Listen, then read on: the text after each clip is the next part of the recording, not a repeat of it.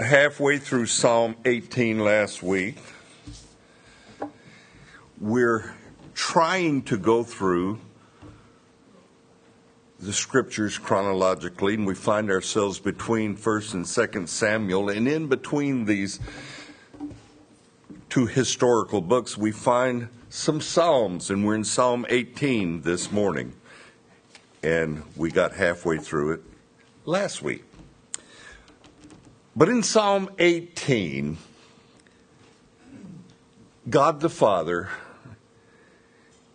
influences the writings of David, and he speaks of delivering David and he speaks of delivering Jesus.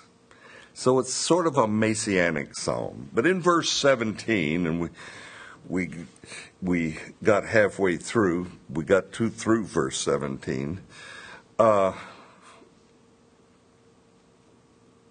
God delivered David from his strong enemy. He delivered David from those who hated him. Verse 19 God delivered David because he delighted in David. That, that's something that's a little difficult for us to comprehend sometimes, that God actually delights in us. And this psalm, in my opinion, allows us to hear a conversation that goes on, if you can even call it that, between God the Father and Jesus the Son we have them communicating in this psalm.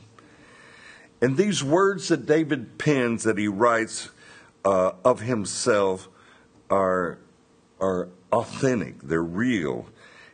And David is writing inspired by the Holy Spirit. And David writes, I was blameless before him.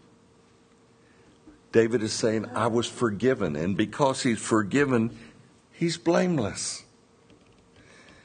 I was righteous before him. And David speaking of his heart. In my heart, I wanted to be righteous before God. My behavior was pure and clean in God's sight.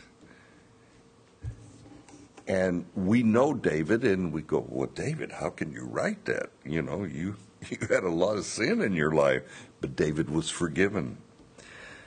Now let's look at that part I was talking about about the communication between God the Father and the Son, uh, the Son, and that's in verses 25 through 27.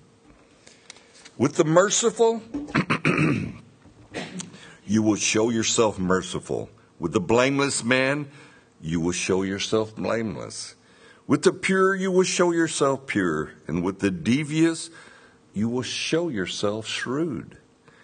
For you will save the humble people, but will bring down haughty looks. Today we have a little axiom, a little saying that kind of fits with that, and we would say something like, What goes around comes around. You ever said that one? You know, the, well, they got what they deserved, you know, sort of same thing. But God, by His Spirit, deals with each of us in a manner that we are familiar with. Each of us he deals with in a manner that we are. I have had people in my life that totally abstain from alcohol and did not dare smoke or chew. Bad habits. and for them, their conscience would not allow them to drink any alcohol whatsoever. It was a sin. But when you look at Scripture, that's a hard stance to take in Scripture. For the Apostle Paul told Timothy, take a little wine for your stomach's sake. Medicinal purposes, I understand. And I have to confess to you, I am a teetotaler. I do not drink any alcohol. And for me to drink is wrong. And the dangers of alcohol are obvious. One out of eight people who ever try alcohol will have a lifelong problem with it. Wow. Why do you want to go there? But a person like my mother, whose father was an alcoholic, drinking was an obvious sin, and she passed that on to her kids. And to say my mom mom was sensitive to alcohol is an understatement for sure, but uh, it's just you have to be careful what you say is wrong and what you say is a sin if Scripture doesn't call it a sin. Like I said, it is a sin for me to drink, but I can't preach that taking a drink is a sin because Scripture doesn't. Moving along. There's a part of me, and it might be called pride, which hates to be deceived. I hate to be taken advantage of uh, in a devious way. I hate being lied to. So when I read of Jacob and how Laban deceived him, I can relate to Jacob. I empathize with Jacob. But God uses Laban to teach Jacob patience and honesty. In our third example here, it says that God will save the humble and bring down haughty looks. I enjoy, I truly appreciate being around a truly humble person. They're a joy to be with. But an arrogant and haughty person, they are wearisome. And many of our sports heroes in America are haughty. It's just that simple. Maybe you watch football like I do. You see uh, a player, a running back, maybe a cornerback or somebody, and they'll make a good play.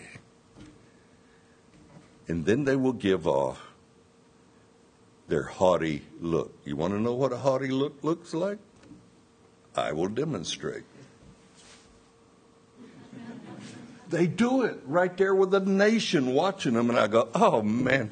And then on the next play, they get beat and they look silly. But anyway, if you ever followed boxing, Muhammad Ali was haughty, he was arrogant.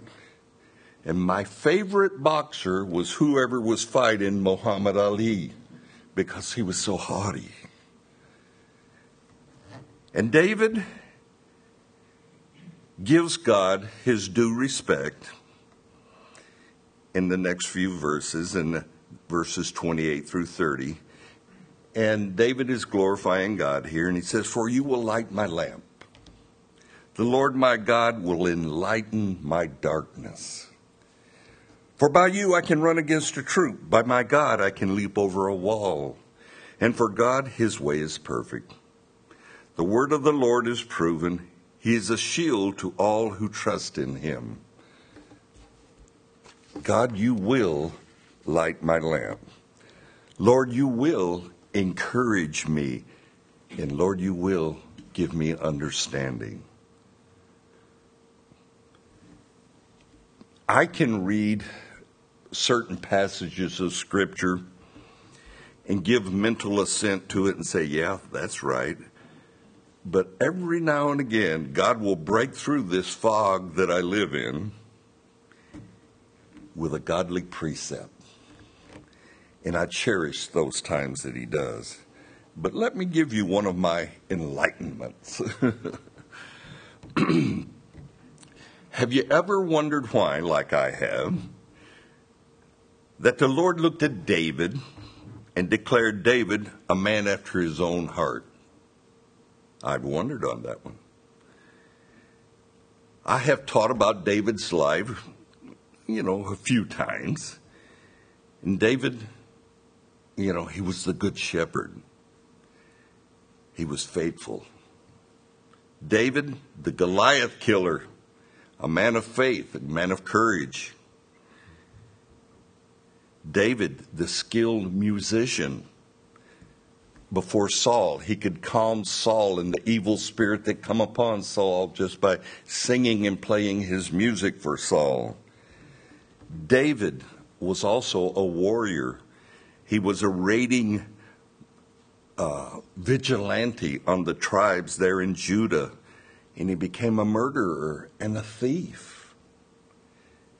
David, the adulterous womanizer, but David was a man who was quick to repent.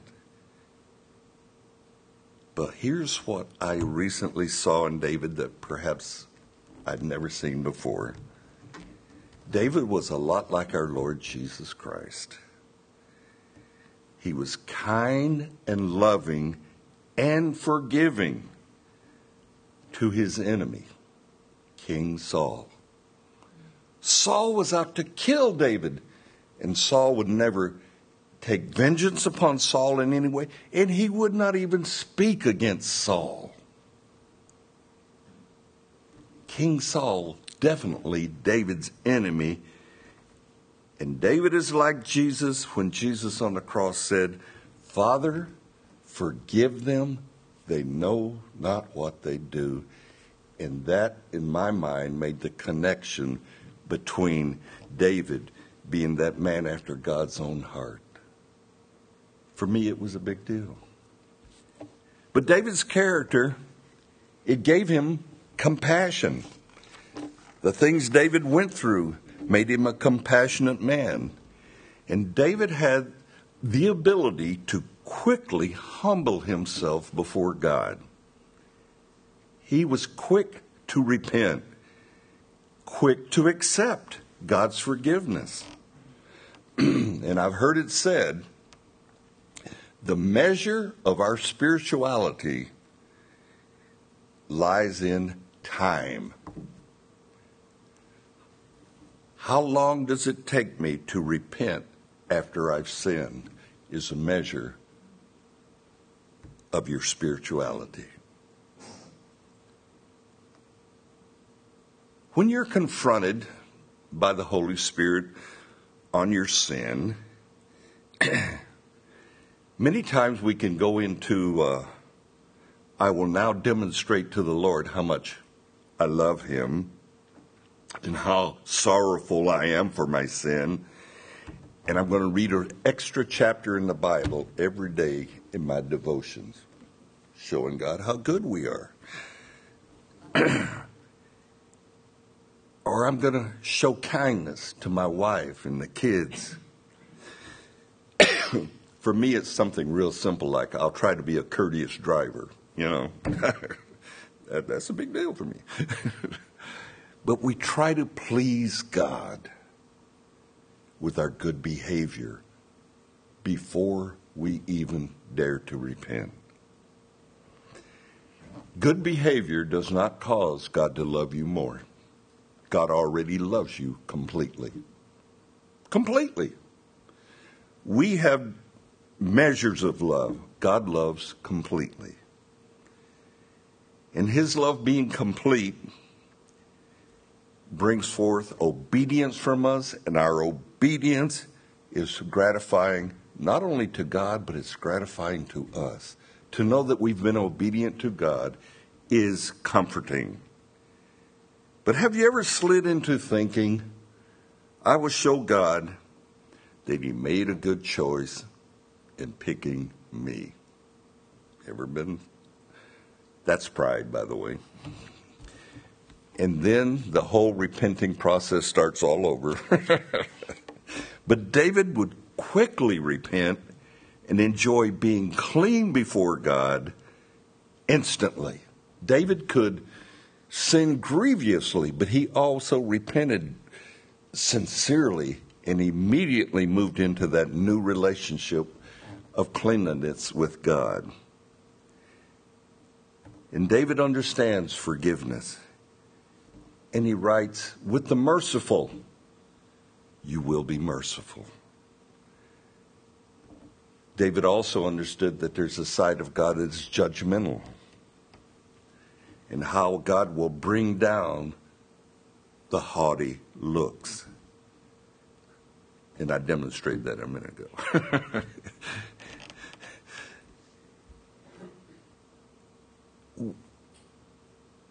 we can get so quick to be lifted up in pride, and that's usually, it can be coming from somebody complimenting us. Oh, he's such a good father, he's such a good provider, he's such a good whatever. And we get lifted up in pride. And we can, inwardly, we can have that haughty look before God, before God, and uh, that is so wearisome. It is so anti humility. But in verse 30, we see God's way is perfect. The word of the Lord is proven.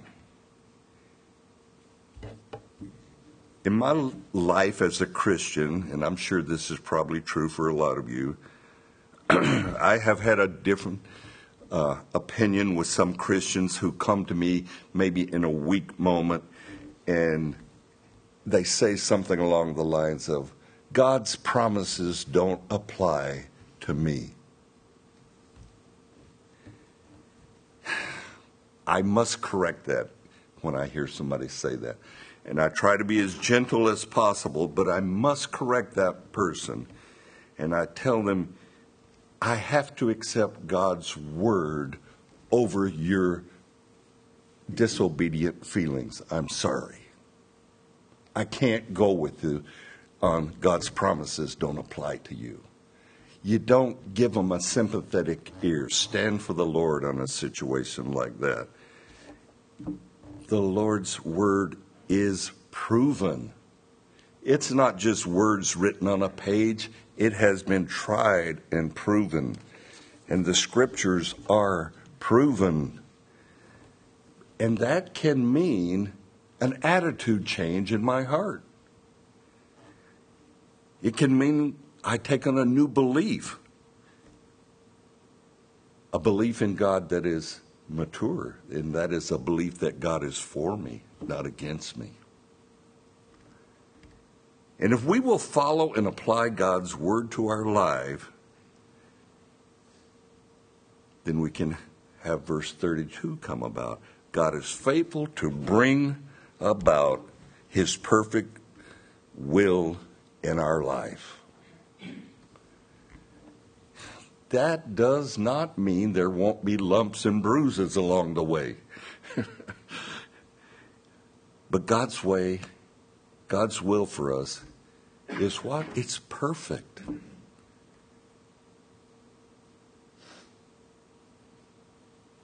But He has to work around the free will of humans. And sometimes our free will gets in our way. But let's read the rest of the psalm, and it's a little bit of a lengthy reading, so bear with me. For who is God except the Lord, and who is the rock except our God? It is God who arms me with strength and makes my way perfect. He makes my feet like the feet of deer and sets me on high places. He teaches my hands to make war so that my arms can bend a, bow, of bronze. You have also given me the shield of your salvation. Your right hand has held me up. Your gentleness has made me great. You enlarge my path under me so my feet do not slip. I have pursued my enemies and overtaken them. Neither did I turn back again till they were destroyed. I have wounded them so that they could not rise. They have fallen under my feet. For you have armed me with strength for battle. You have subdued under me those who rose up against me. You have also given me the necks of my enemy so that I destroyed those who hated me. They cried out but there was none to save, even to the Lord, but he did not answer them. Then I beat them as fine as the dust before the wind. I cast them out like dirt in the streets. You have delivered me from the strivings of the people. You have made me the head of nations. A people I have not known shall serve me. As soon as they hear of me, they obey me. The foreigners submit to me. The foreigners fade away and some frightened from their hideouts. The Lord lives. Blessed be my rock. Let the God of my salvation be exalted. It is God who avenges me and subdues the people under me. He delivers me from my enemies. You also lift up above those who rise against me. You have delivered me from the violent man. Therefore, I will give thanks to you, O Lord, among the Gentiles, and sing praises to your name. Great deliverance he gives to his king, and shows mercy to his anointed, to David and his descendants forevermore. And we have uh, a great psalm being concluded there. But let me point out a couple examples here of God's protections. He makes my feet like the feet of a deer. How often have you seen a deer stumble? You don't see a deer stumble. Tallis came to see me a few months back, and we were driving out in my little section of woods in uh, a SUV, little scooter type thing, and a big buck deer was frightened by us, and he bolts away and he runs and he jumps a barbed wire fence. But while jumping this fence, he gets a hoof caught in the fence. And there's three strands of barbed wire wrapped around one hoof, and there he hangs upside down.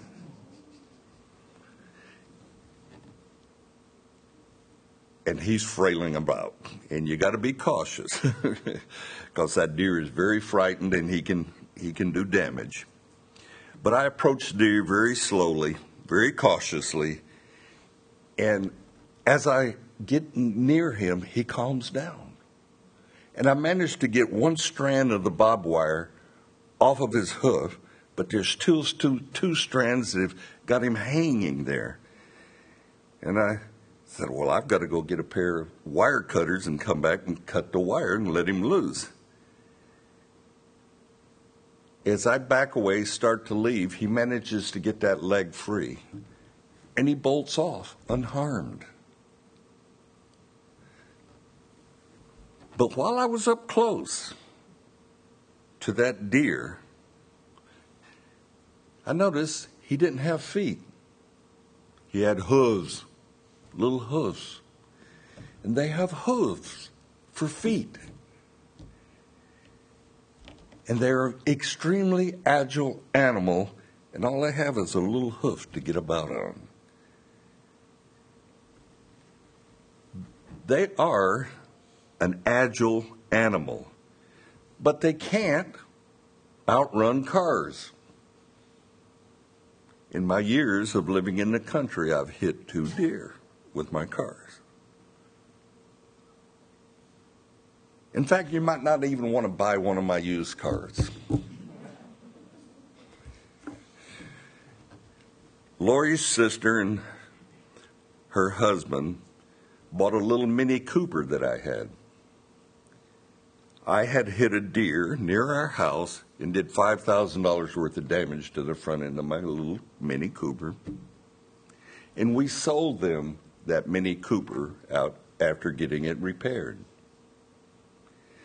They hook it up behind their motorhome. They're touring the country.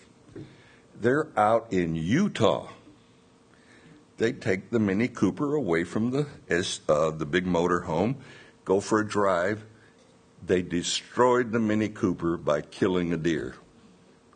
That Mini Cooper was a deer slayer.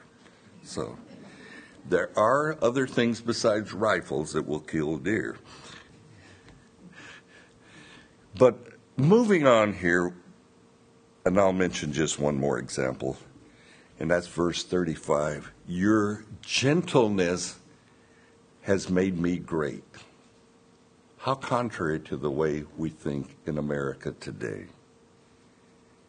Jesus, and this is my own humble opinion, was a man's man.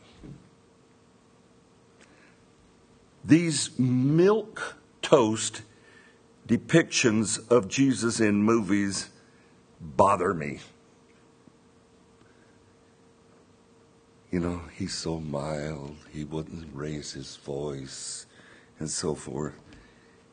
But on two different occasions, two different times, we see Jesus angry and he's cleansing what? The temple of God. And he's upset. He's upset with the merchandisers and the money changers. And what does he do? He makes a whip out of cords and he drove them out of the temple along with the sheep and the ox and he overturns the money tables. Jesus is angry and he's acting out in that anger. The Jewish leaders want to know by what authority do you do these things? But you notice they didn't try to stop him. And they had at their disposal temple guards. And the temple guards are not called on the scene because Jesus, in his authority, is driving out the money changers.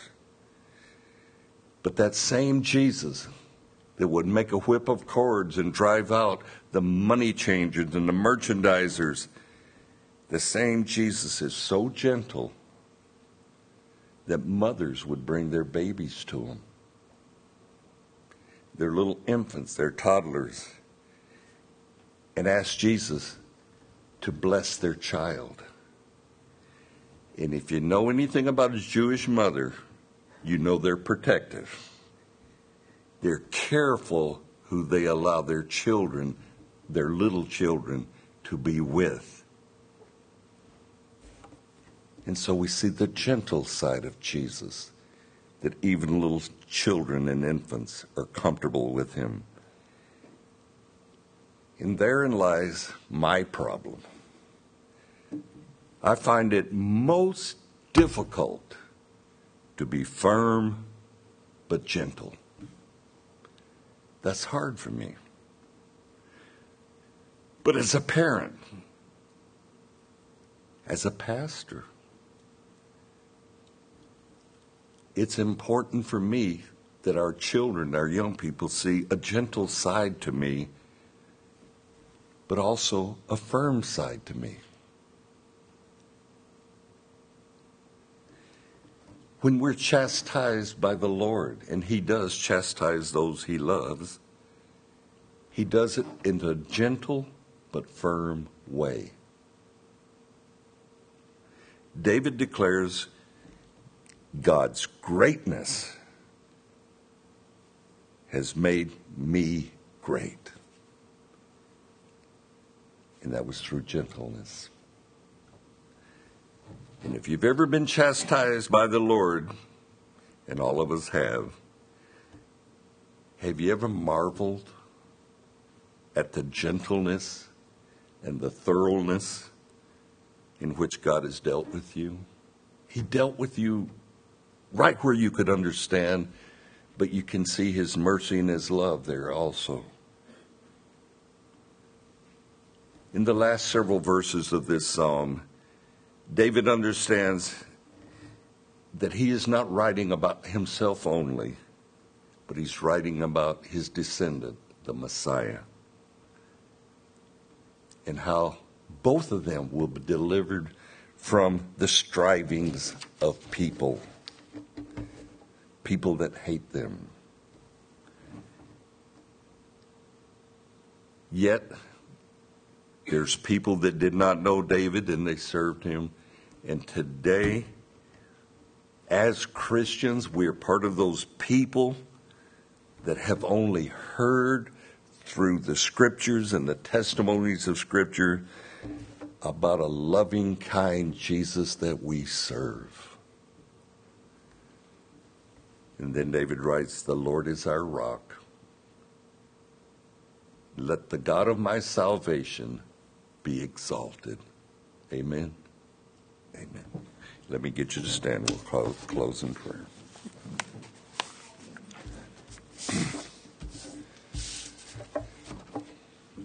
Father God, thank you for your gentleness towards us.